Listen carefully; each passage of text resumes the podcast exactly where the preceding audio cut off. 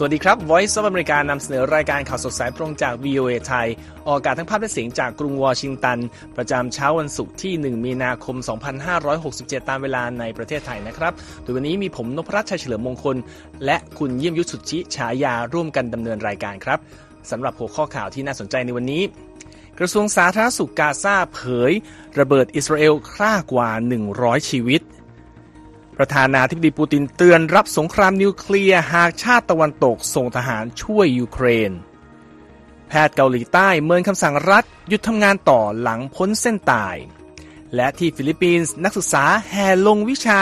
Taylor Swift มากแค่ไหนติดตามได้นะครับ ในส่วนของเสริมข่าววันนี้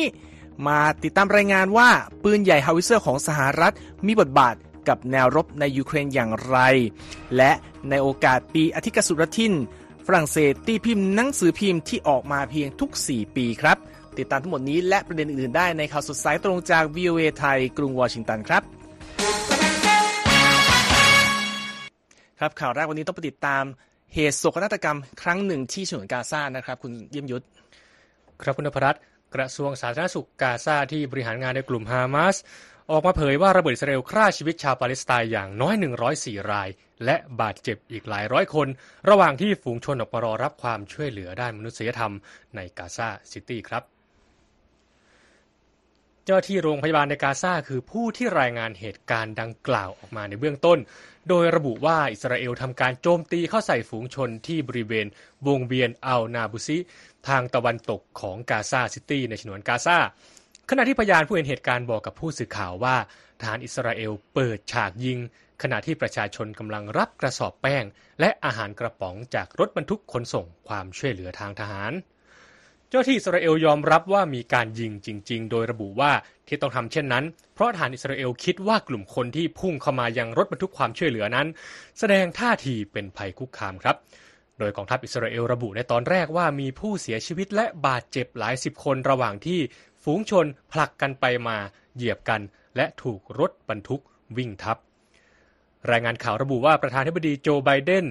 ได้กล่าวว่าเจ้าหน้าที่ของสหรัฐเริ่มทำการตรวจสอบข่าวอีกเวอร์ชั่น ที่อธิบายว่าการโจมตีนี้มีความเป็นมาอย่างไรอยู่ ขณะเดียวกันทำเนียบนายกรัฐมนตรีเบนจามินเนทันยาฮูแห่งอิสราเอล ระบุว่า ผู้ที่เสียชีวิตจำนวนมากในเหตุการณ์นี้ถูกรถบรรทุกวิ่งทับ หลังรถบรรทุกความช่วยเหลือถูกรุมล้อมจนรับไม่ไหว โดยฝูงชนที่พยายามขโมยของครับ ส่วนในพิกัดอื่นในฉนวนกาซานั้นกองทัพอิสราเอลเผยว่าได้โจมตีภาคพื้นดินทางตอนเหนือของกาซาและโจมตีทางอากาศในเมืองคานยูนิสทางตอนใต้ครับคุณนพรัตน์ครับขณะเดียวกันนะครับกระทรวงสาธารณสุขกาซาระบุในวันพฤหัสบดีว่าตัวเลขชาวปาเลสไตน์ที่เสียชีวิตนั้นพุ่งขึ้นอย่างน้อยเป็น 30,035 คน และมีผู้ได้รับบาดเจ็บถึง 7457คนแล้วครับ ที่กรุงวอชิงตันนะครับ รัฐมนตรีกลาโหมสหรัฐลอยออสติน ระบุระหว่างการให้ปากคำต่อสภาคองเกรสว่าชาวปาเลสไตน์กว่า 25,000 คนที่ถูกสังหารไปนั้นเป็นสตรีและเด็ก แม้ว่ากองทัพอิสราเอลจะอ้างว่าฝ่ายตนสังหารนักรบกลุ่มฮามาสไป 12,000 คน โดยตัวเลขนี้เป็นส่วนหนึ่งของยอดผู้เสียชีวิตในกาซาทั้งหมดครับโวเคอร์เทิร์กข้าหลวงใหญ่เพื่อสิทธิมนุษยชนแห่งสหประชาชาติกล่าวที่นครเจนีวาว่าทุกฝ่ายที่เกี่ยวข้องกับสงครามอิสราเอลฮามาส เป็นผู้ก่ออาชญากรรมสงครามแล้ว และระบุว่ามันถึงเวลาถึงเวลาแล้วสำหรับสันติภาพการสืบสวนและความรับผิดชอบข้าหลวงใหญ่เพื่อสิทธิมนุษยชนแห่งสหประชาชาติ ยังเตือนถึงปฏิบัติการทางทหารของอิสราเอลในเมืองราฟาทางตอนใต้ของกาซาที่มีชาวปาเลสไตน์ราว1ล้าน5แสนคนอาศัยอยู่ว่า อาจนำฝันร้ายมาสู่ผู้คนในกาซาด้วยครับ ทางการอิสราเอลได้สั่งการอพยพประชาชนออกจากเมืองนี้นะครับแต่ไม่ได้ลงรายละเอียดว่าชาวปาเลสไตน์จะต้องอพยพไปที่ไหน จากนี้ขณะที่อียิปต์ก็ยืนยันว่าจะไม่เปิดพรมแดนของตน เพื่อรับผู้ลี้ภัยระลอกใหม่นะครับจากที่ตะวันออกกลางครับไปต่อกันที่ยุโรปกันบ้าง ประธานาธิบดีวลาเมียร์ปูติน ได้เตือนถึงผลที่จะตามมาในระดับโศกนาฏกรรม หากชาติตะวันตก ส่งทหารเข้าไปยังยูเครน โดยย้ำว่ารัสเซียมีอาวุธครบมือนะครับ พร้อมสำหรับการโจมตีเป้าหมายต่างๆ ในตะวันตก ประธานาธิบดีปูตินกล่าวในวันพฤหัสบดีครับว่า ชาติตะวันตกต้องตระหนักว่าเราก็มีอาวุธที่สามารถโจมตีเป้าหมายในดินแดนของพวกเขาได้เหมือนกันทั้งหมดนี้ทำให้เกิดความขัดแย้งด้วยการใช้วุธนิวเคลียร์ และการทำลายล้างอารยธรรมพพวกเขาไม่เข้าใจหรือยังไงกัน เมื่อต้นสัปดาห์นี้นะครับประธานาธิบดีฝรั่งเศสเอมานูเอลมาครองกล่าวว่า ไม่มีแผนในการส่งทหารจากชาติตะวันตกเข้าไปในยูเครน โดยบอกว่าไม่ได้มีฉันทามติใดๆ ในวันนี้ซึ่งหมายถึงการประชุมของผู้นำยุโรปนะครับ เกี่ยวกับการส่งกองทหารที่ได้รับการรับรอง และเป็นทางการเข้าสู่สนามรบ แต่ผู้นำฝรั่งเศสบอกว่า ในแง่ของพลวัตนั้นไม่มีอะไรแน่นอนตายตัวครับ ขณะเดียวกันผู้นำชาติตะวันตกหลายประเทศ ซึ่งรวมถึงสหรัฐต่างก็ปัดตกแนวทางของประธานาธิบดีมาครองนะครับเมื่อวันพุธประธานาธิบดีโวโลดิเมียปูตินแห่งยูเครน กล่าวในอัลเบเนียว่าเส้นทางของยุโรปในอีกหลายชั่วอายุคนจากนี้ ถูกกำหนดโดยการลุกรานของรัสเซียในยูเครน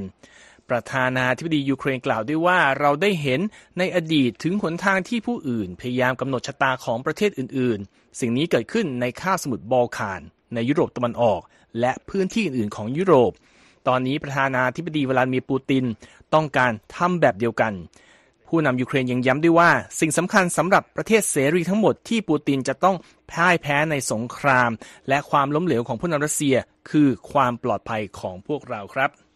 ในเรื่องของประเด็นนี้นะครับ ปืนใหญ่ฮาวิเซอร์ที่ผลิตในสหรัฐจำนวน 18 กระบอกมูลค่าถึง 800 ล้านดอลลาร์ เป็นส่วนหนึ่งของแพ็กเกจความช่วยเหลือด้านความมั่นคงชุดล่าสุดที่เยอรมนีส่งให้ยูเครนตามข้อตกลงที่มีมูลค่ารวมถึง 12,000 ล้านดอลลาร์นะครับ แต่ว่าอาวุธนี้มีบทบาทต่อแนวรบของยูเครนอย่างไร คุณเยี่ยมยุทธสุทธิฉายา มีรายละเอียดจากรายงานของอนาคอสตุเชนโกผู้สื่อข่าววีโอเอมาถ่ายทอดนะครับครับ สำหรับกองทัพยูเครนที่ต้องรับมือกับการรุกรานของรัสเซียในช่วงกว่าสองปีที่ผ่านมา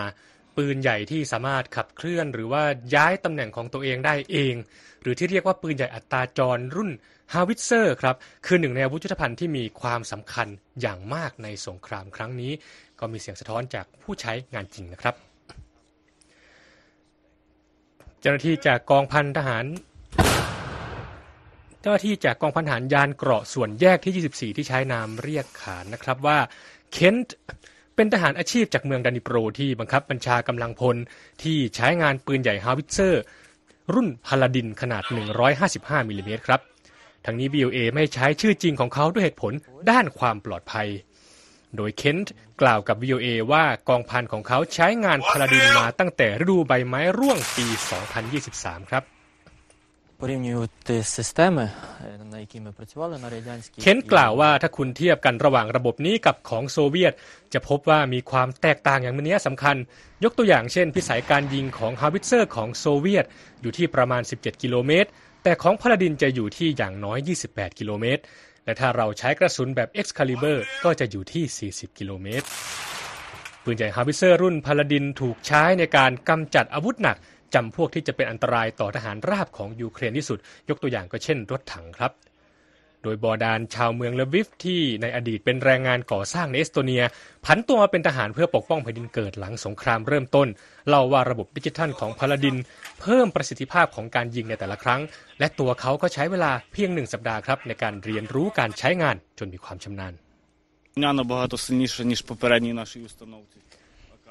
บอดานที่สังกัดกองพันของเคนกล่าวว่า เกราะตรงนี้มีความแข็งแรงกว่าฮาวิเซอร์รุ่นอาคาเซียที่ตัวผมเคยใช้งานในช่วงแรกของการทุกราน และมันก็ใช้งานได้ง่ายกว่า เพราะว่าเรายกตัวกระบอกด้วยการบังคับควบคุมครับ ส่วนโรมันนะครับชาวยูเครนที่ทำงานในโปแลนด์ กลับประเทศมาสู้รบกับรัสเซียเพื่อปกป้องประเทศและอนาคตของลูกทั้งสองคน โดยโรมันกล่าวว่าผมรักประเทศของผม และผมมีลูก และผมไม่อยากส่งต่อสงครามไปให้พวกเขา พวกเขาทุกทนมากพอแล้ว ภายใต้ข้อตกลงระหว่างยูเครนและเยอรมนีปืนใหญ่ฮาวิเซอร์จำนวน 18 กระบอกจะถูกจัดส่งในปี 2026 และ 2027 ครับ แม้ว่าจะไม่มีใครในสนามรบตรงนั้นต้องการให้สงครามดำเนินไปถึงเวลานั้นครับคุณนพรัตน์ครับขอบคุณมากครับคุณเยี่ยมยุทธสำหรับรายละเอียดเกี่ยวกับอาวุธโทปกรณ์ที่ถือว่ามีความสำคัญในการรบที่ดำเนินมากว่า 2 ปีนี้นะครับ ยังมาอยู่ในเรื่องของเออท่าทีของการส่งมอบความช่วยเหลือของสหรัฐ แต่ว่าเบี่ยงมาที่เรื่องของ งบประมาณ ซึ่งทางสภาผู้แทนราษฎรสหรัฐที่พรรคริพับลิกันคุมเสียงข้างมากอยู่ ในวันพฤหัสบดีอนุมัติร่างกฎหมายที่จะช่วยไม่ให้เกิดการปิดทำการบางส่วนของรัฐบาลสหรัฐนะครับ โดยวุฒิสภา ซึ่งพรรคเดโมแครตกลุ่มเสียงข้างมากอยู่เช่นการจะรับไม้ต่อในการพิจารณาร่างกฎหมายนี้ ให้ทันก่อนเส้นตายที่หน่วยงานรัฐบาลบางส่วน จะไม่มีงบดำเนินงานในเที่ยงคืนวันศุกร์นี้ตามรายงานของรอยเตอร์นะครับ สมาชิกสภาล่างที่สังกัดพรรคเดโมแครตจำนวน 207 คน ร่วมกับสมาชิกพรรคริพับลิกัน 113 คน ลงมติสนับสนุนร่างกฎหมายดังกล่าว จนได้ผลนับคะแนน 320 ต่อ 99 เสียง เพื่อผ่านกฎหมายงบประมาณที่เรียกว่า Stop Gap Funding Bill โดยจะยืดระยะเวลาการให้เงินสนับสนุนหน่วยงานรัฐบาลต่างๆ ไปอีกหนึ่งสัปดาห์ตั้งแต่วันเสาร์นี้ และกำหนดเส้นตายการจัดสรรงบให้กับหน่วยงานรัฐบาลอื่นๆ เป็นวันที่ 22 มีนาคมนะครับ ชักชูเมอร์ผู้นำเสียงข้างมากในวุฒิสมาสภานะครับ กล่าวว่าตนหวังว่าสมาชิกสภาสูง จะผ่านร่างกฎหมายงบประมาณระยะสั้น ฉบับชั่วคราวหรือมาตรการ continuing resolution C หรือ CR นะครับ ภายในเย็นวันพฤหัสบดีเพื่อนำส่งให้กับประธานาธิบดีโจไบเดนลงนามใช้เป็นกฎหมายต่อไป ขณะที่ผู้นำของทั้งสองสภาเห็นพ้องต้องกันในเรื่องของรายละเอียดมาตรการภายใต้กฎหมายนี้นะครับ ก็ยังมีโอกาสที่จะเกิดปัญหาในการพิจารณาของวุฒิสภาอยู่ครับ เพราะว่าสมาชิกพรรคริพับลิกันแนวทางแข็งกร้าว น่าจะออกมาเรียกร้องเงื่อนไขบางอย่าง ก่อนจะยอมลงมติรับรองตามรายงานข่าวของรอยเตอร์นะครับ กฎหมาย Stop Gap Funding Bill ฉบับล่าสุดซึ่งเป็นฉบับที่ 4 นั้นเเกิดขึ้นนะครับตั้ง เป็นฉบับที่ 4 ตั้งแต่งบประมาณปีจุบันเริ่มต้นขึ้นวันที่ 1 ตุลาคมปีที่แล้ว เป็นความหวังที่จะทำให้ทั้งสภาผู้แทนราษฎรและวุฒิสภาสหรัฐมีเวลาพิจารณาและผ่านร่างกฎหมาย งบประมาณ 12 ฉบับ 12 ฉบับนะครับที่จะช่วยรัฐบาลเดินหน้าทำงานโดยไม่สะดุดตลอดปีงบประมาณปัจจุบันนี้นะครับยังมีประเด็นข่าวสารอื่นๆรออยู่ในช่วงหลังนะครับ ติดตามได้ในช่วงเบรกสักครู่ครับ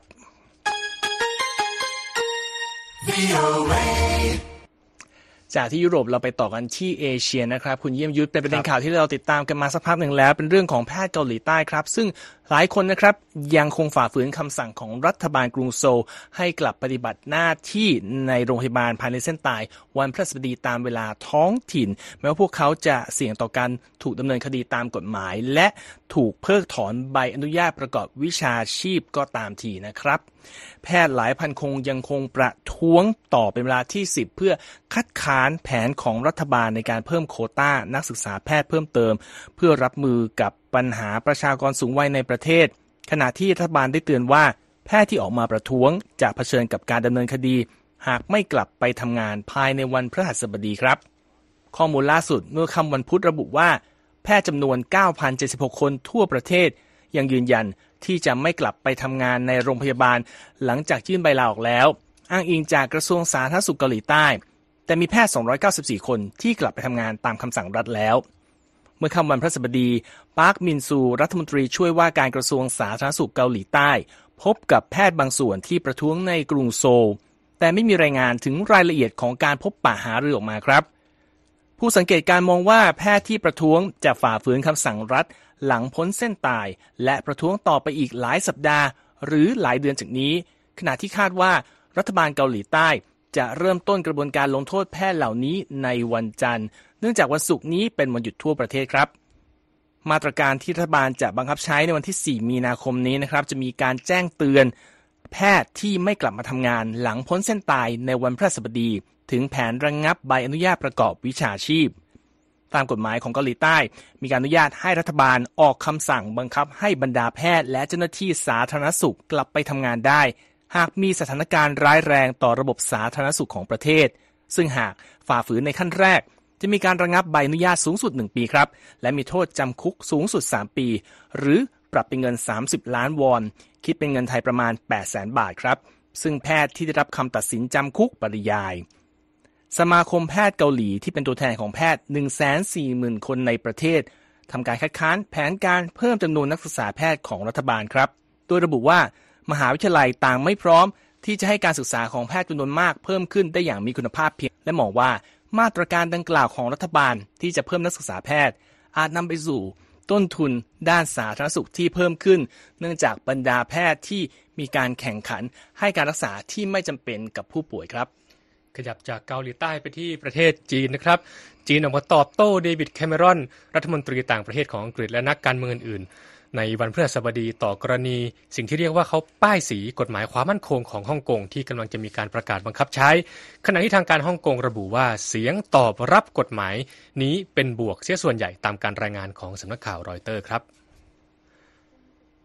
กฎหมายที่ตกเป็นเป้าการวิพากษ์วิจารณ์และรู้จักกันในชื่อมาตรา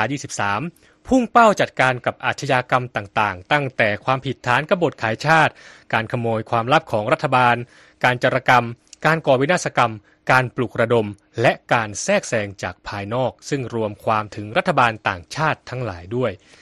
โดยช่วงเวลาที่เปิดให้มีการปรึกษาหารือสาธารณะต่อร่างกฎหมายใหม่ดังกล่าว จบลงในสัปดาห์นี้ครับ โดยคาดกันว่าสภาฮ่องกงน่าจะให้การอนุมัติกฎหมายนี้ เพื่อใช้งานเต็มรูปแบบในเร็วๆนี้ ด้านสำนักงงานกระทรวงการต่างประเทศของฮ่องกงออกแถลงการในวันพฤหัสบดี เพื่อแสดงถึงความไม่พอใจอย่างรุนแรงและการคัดค้านอย่างหนักแน่น ต่อรัฐมนตรีต่างประเทศแคมรอน และนักการเมืองอื่น ๆ ที่แสดงความเห็นโดยไม่รับผิดชอบต่อกฎหมายมาตรา 23กระทรวงการต่างประเทศฮ่องกงยังกล่าวด้วยว่านักการเมืองต่างชาติทั้งหลายทำการมุ่งร้ายป้ายสีและโจมตีสิทธิมนุษยชน เสรีภาพและหลักนิติธรรมของฮ่องกงด้วยครับ โดยแถลงการดังกล่าวมีออกมาหลังรัฐมนตรีแคมเมรอนกล่าวเมื่อวันพุธว่าอังกฤษมีความกังวลเกี่ยวกับทางการฮ่องกงอยู่ โดยระบุว่าการกล่าวอ้างอย่างคลุมเครือต่อแรงจากภายนอก และการกระทำความผิดใหม่ๆ ว่าโดยการแทรกแซงจากภายนอกนั้น เป็นการข่มขู่กิจกรรมด้านกงสุลและการทูตอันถูกกฎหมาย และถูกต้องตามทำนองคลองธรรม ซึ่งได้รับความคุ้มครองภายใต้อนุสัญญากรุงเวียนนาว่าด้วยความสัมพันธ์ทางการทูตขอไปครับทางการกงสุลครับ กระทรวงการต่างประเทศสหรัฐระบุในแถลงการที่ออกมาในวันพุธเช่นกันว่าสหรัฐกำลังเฝ้าจับตาดูกฎหมายนี้ และผลกระทบที่จะเกิดตามมาต่อพลเมือง การลงทุน และบริษัทอเมริกันที่ดำเนินการในฮ่องกง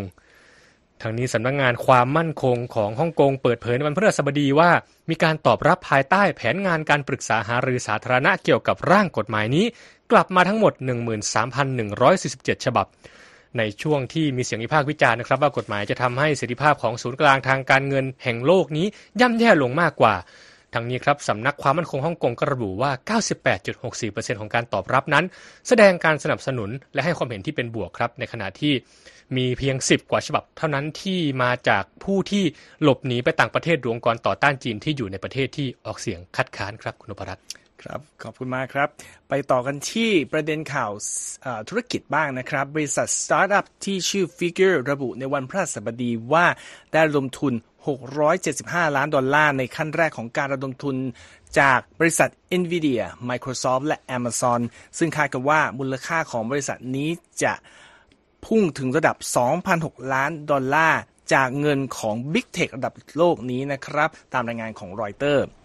บริษัทสตาร์ทอัพปัญญาประดิษฐ์และหุ่นยนต์ที่มีสำนักงานอยู่ที่ Sunnyvale แคลิฟอร์เนีย ได้ลงนามความร่วมมือกับบริษัท OpenAI ผู้สร้างแชทบอทปัญญาประดิษฐ์ ChatGPT ในการพัฒนาระบบปัญญาประดิษฐ์ Generative AI สำหรับหุ่นยนต์ humanoid ครับ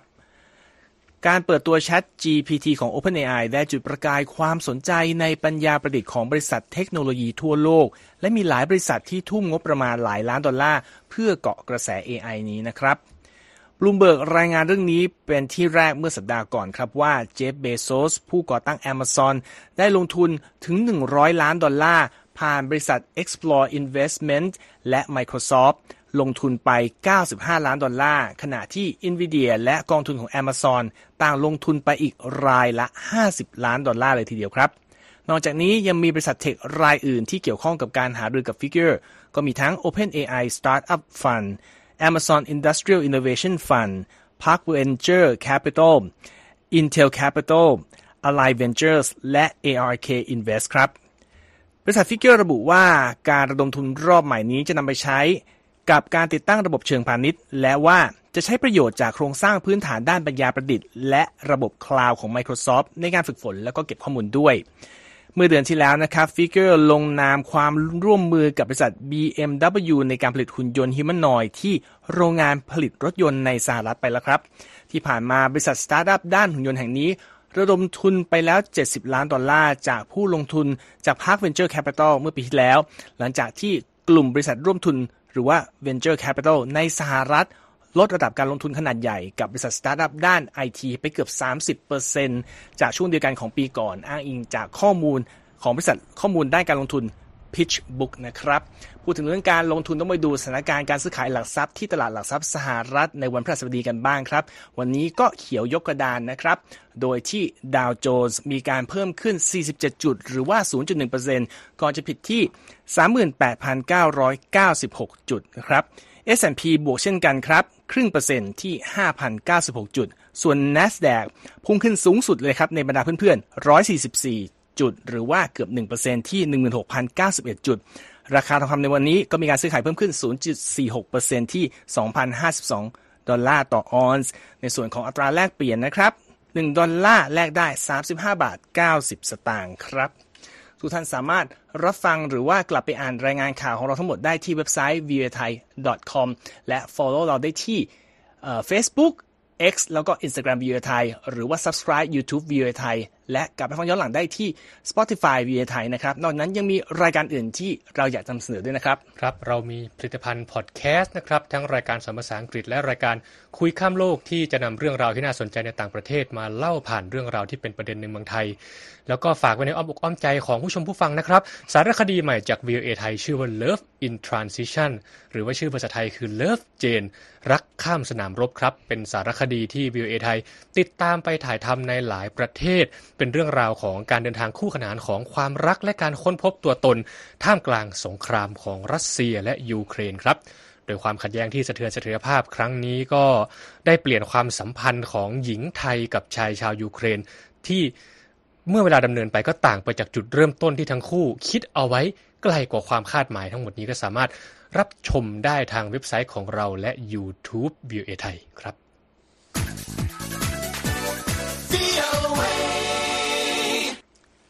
มาติดตามประเด็นข่าวบันเทิงกันบ้างครับ ซึ่งก้าวข้ามมาที่เรื่องของการศึกษานะครับ คุณเยี่ยมยุทธครับเกิดขึ้นที่ฟิลิปปินส์ครับ เพราะว่ากระแส Taylor Swift ได้แผ่ขยายไปถึงชั้นเรียนที่กรุงมะนิลาแล้ว โดยมหาวิทยาลัยแห่งหนึ่งในเมืองหลวงของฟิลิปปินส์ เปิดวิชาที่เขาบอกว่าศึกษาอิทธิพลของศิลปินชื่อดังก้องโลกรายนี้ ต่อวัฒนธรรมป๊อปทั่วโลกตามรายงานของรอยเตอร์นะครับ ในช่วงที่ Taylor Swift อยู่ระหว่างการทัวร์คอนเสิร์ตในเอเชียสัปดาห์นี้ นักศึกษากว่า 300 คนแห่ลงทะเบียนเรียนวิชาเลือกที่ University of the Philippines ขณะที่การแย่งชิงเพื่อลงวิชาเรียนนี้ ยังแสดงให้เห็นถึงบรรยากาศเหมือนกับการจองบัตรคอนเสิร์ตของนักร้องนักแต่งเพลงชื่อดังรายนี้ ที่บรรดานักศึกษาแห่กันลงทะเบียนเรียนกันจนเต็มภายในเวลาไม่กี่นาทีนะครับ คุณเยี่ยมยุทธครับจนทำให้ทางมหาวิทยาลัยต้องเพิ่มจำนวนชั้นเรียนวิชานี้เข้าไปอีก เชริสบริลเลนอาจารย์ด้านการสื่อสารกระจายเสียงของ University of the Philippines ซึ่งเป็นผู้สอนวิชานี้บอกกับรอยเตอร์ว่า เรายกให้ Taylor Swift เป็นบุคคลที่มีชื่อเสียง นั่นหมายถึงว่าเราจะมองเธอผ่านกรอบความคิดในหลาย ๆ ด้าน เช่น จุดจบ จุดบรรจบของเพศ เพศสภาพและชนชั้นครับบริลันซึ่งเป็น Swiftie หรือว่าแฟนตัวยงของ Taylor Swift เหมือนกันบอกว่า หลักสูตรนี้จะศึกษาเรื่องการวางบทบาทของเธอกับสื่อ การที่ชาวฟิลิปปินส์มองเธอว่าเป็นบุคคลระดับโลกในสายตาของพวกเขา นักศึกษาหลายสิบคนมีสินค้าเกี่ยวกับศิลปินชื่อดังนี้ครับ ไม่ว่าจะเป็นสติกเกอร์ Taylor Swift ติดบนสมุดจดบันทึก หรือว่าแล็ปท็อปของพวกเขาเป็นต้นชายคาเยซานซึ่งเป็น Swiftie มาตั้งแต่ยังไม่เข้ามหาวิทยาลัยบอกกับรอยเตอร์ว่า ตัวเธออยากจะเจาะลึกประเด็นด้านสังคมที่พวกเราเผชิญ ซึ่งเชื่อมโยงกับ Taylor Swift ด้วยนะครับ ทั้งนี้วิชาที่เกี่ยวข้องกับ Taylor Swift ไม่ใช่เรื่องใหม่สำหรับทั่วโลกนะครับ เพราะว่ามหาวิทยาลัยในสหรัฐ เช่น Harvard Stanford และ Berkeley College of Music ต่างมีวิชาเรียนเกี่ยวกับศิลปินหญิงรายนี้กันทั้งสิ้น ทั้งการเจาะลึกแนวทางการเขียนเพลง วรรณกรรม เกี่ยวกับผลงานเพลง และเรื่องราวในด้านอื่นของเธอด้วย ในวันที่ 2-9 มีนาคมนี้ Taylor Swift ก็เตรียมแสดงคอนเสิร์ต The Eras Tour ในสิงคโปร์ซึ่งเป็นพิกัดเดียวในเอเชียตะวันออกเฉียงใต้นะครับ ที่มีรายงานว่าแฟนๆต่างฝ่าอากาศร้อนจัดไปซื้อตั๋วชมคอนเสิร์ตกว่า 3 0 0แสนใบ เต็มกันทั้ง 6 รอบเลยทีเดียวครับฟังแล้วก็น่าโรงเรียนกันคุณนพรัตน์จะได้คุยกับนักศึกษารู้เรื่องนะครับ ข่าวของเราข่าวต่อไปก็จะเป็นเรื่องของ ปีนี้ที่เรียกว่าลีฟเยียนะครับเป็นปีที่มีวันที่ 29 กุมภาพันธ์ซึ่งจะเวียนมา 4 ปีครั้งนะครับ แล้วก็จะพวกเราจะพาไปรู้จักหนังสือพิมพ์ที่ฝรั่งเศสครับครับที่ชื่อว่า La Bougie du Saber นะครับซึ่งเป็นสื่อสิ่งพิมพ์ที่มีการตีพิมพ์ทุกๆ 4 ปี เฉพาะในวันที่ 29 กุมภาพันธ์เท่านั้นตามการรายงานของ AP ครับ หนังสือพิมพ์ราย 4 ปีที่เผยแพร่เฉพาะในปีอธิกสุรทินนี้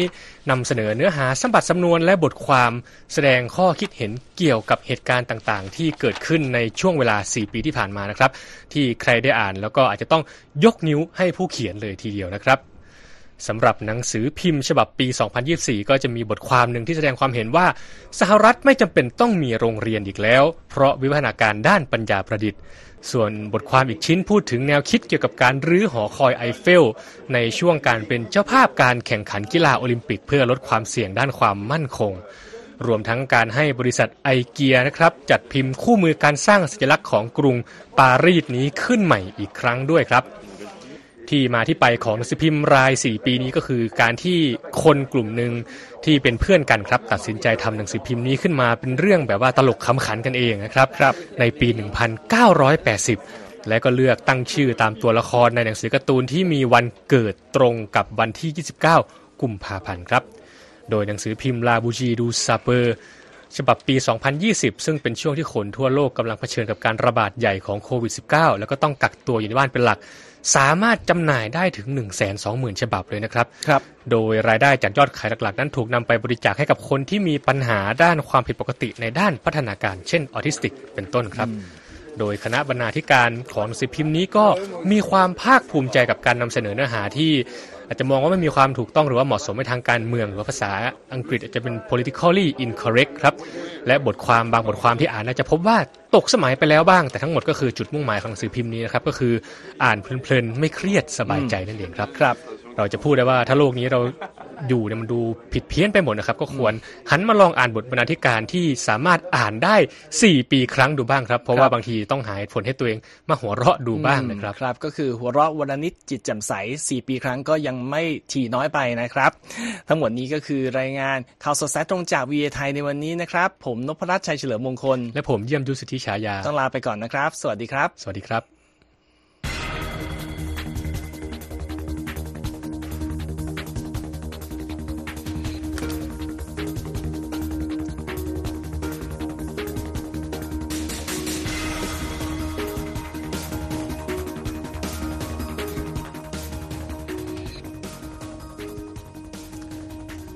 ตอนนี้ก็รอนะครับการต่อสายกับทางกรุงเทพว่าเพื่อคุยกับคุณธีรรัตน์ท้ายรายการเหมือนที่เกิดขึ้ครันบอ่าประจำนะครับว่าเป็นอย่างไรบ้าง แต่ว่าเรื่องของหนังสือพิมพ์ที่ออกมาทุก 4 ปีครั้งที่เราอ่านภาษาฝรั่งเศสได้คงดีเนาะครับเขาบอกว่า in uh, politically incorrect ก็คือไม่ใช่เกี่ยวว่ามันต้องถูกเรื่องการเมืองเนาะใช่ครับ เพราะว่าอันนี้เป็นเรื่องของการตีความการเมืองในมุมกว้าง ซึ่งมีทั้งเรื่องของมิติทางชาติพันธุ์มิติทางวัฒนธรรมอืมถ้าจะพูดให้คุ้นเคยคนคนไทยจะคุ้นเคยรีกไปก่อนกันแล้วกันนะครัคะบผมเพราะว่าช่วงนี้เป็นช่วงสุดท้ายแล้ว ฮัลโหล สวัสดีครับ สวัสดีครับที่ได้ยินไหมครับได้คุณธีรรัตน์ได้ยินไหมคะ ได้ยินแล้วหมครับ โอเคครับ